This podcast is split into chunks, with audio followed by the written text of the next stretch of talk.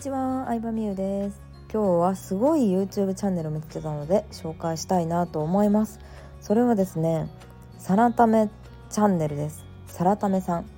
サラリーマンのためになるチャンネルみたいなタイトルを略してサラタメさんって言うんですけどまあ会社員をしながら YouTube を副業でやっていてチャンネル登録60万人ぐらいなんですよね。副業で60万人。いやもうすごいですよ。サラリーマンですけど会社員ですけどもう何やってもうまくいきますよねこの人は。うん、でももともとブラック企業に働いてたらしいんですけど、まあ、ホワイト企業に転職して、えー、で、まあ、会社員として生きていく力を本の要約を通して話してるみたいなチャンネルなんですよね。うん、でもともと本私本読むのそんなに得意じゃない方なので結構要約チャンネルを見てなんとなく概要紙って面白そうやなと思った上で本読むんですよ。そう名著と呼ばれてる本ほどさ、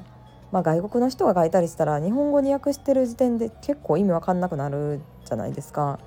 うん、でこうなんだろうなバイブルと言われている本が読みやすいわけでは全くないと思ってて、まあ、漫画バージョンをね読んだりとかもよくしてたんですけど最近はねあのようやくチャンネルを読むようにしてるんですけどそれためさんの一番再生回数の多いやつが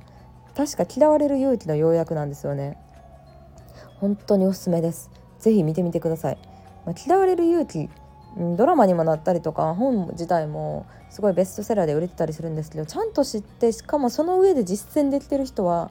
非常に少ないし私も全然実践はできてないんですけどそれをサラリーマン会社員として本の内容を実践するにはどういうふうにしたらいいかみたいな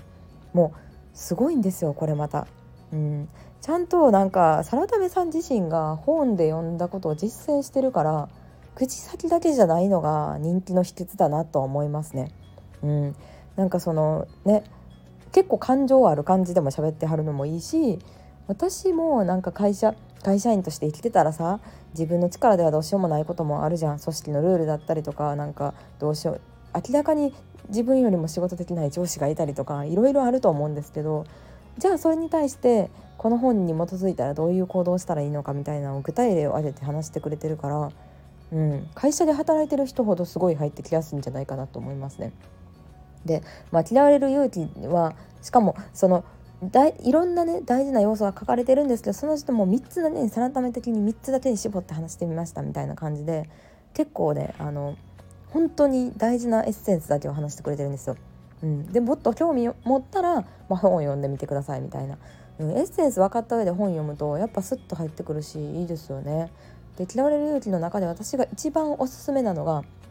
こうこれから副業とかビジネスをしていきたい人に向けてにはなるんですけどあの課題の分離という章なんですよね。うん、課題の分離って聞いたことはあるかもしれないんですけどあの結局自分でコントロールできるものか自分の力ではコントロールできないものか世の中の出来事を分けて考えましょうっていうことなんですよ。まあ、例えばですけどうんと自分でコントロールできるのは明日の行動明日何するだったりとか、まあ、これからどういうことをやっていくみたいなのはある程度コントロールできますけど例えば天気だったりとかうん、まあ、社会が悪いからとか世の中政治が悪いからみたいなのってコントロールできないじゃないですか、まあ、そういうのをちゃんと分けて自分がどうにかできることだけにもう100%の力を注ごうみたいな話なんですよね。それが課題の分離でうん誰々さんがこういうのやってくれないからみたいなのにいくら時間を注いでもしょうがないですよみたいな話とかをして超分かりやすく話してくれてたりしてあの私はアカデミーのメンバーにねその動画を最近シェアしたんですけど本当に大事な考え方だなとついつい忘れてしまうので何回もねあの忘れそうになるたびにその動画を見たりしてますね。ちょっと覚えてたら概要欄に貼っときますね。下書きの時点で概要欄編集できないんですよ。なのであの忘れるかもしれないですけど。サラタメさんの一番人気の動画ぜひ見てみてください、まあ、それ嫌われる勇気ともう一個有名なのが「人を動かす」っていう本のあの要約の動画もアップされてるんですけどまあ面白いのがね人を動かすも聞いたことある人多いと思うんですよ。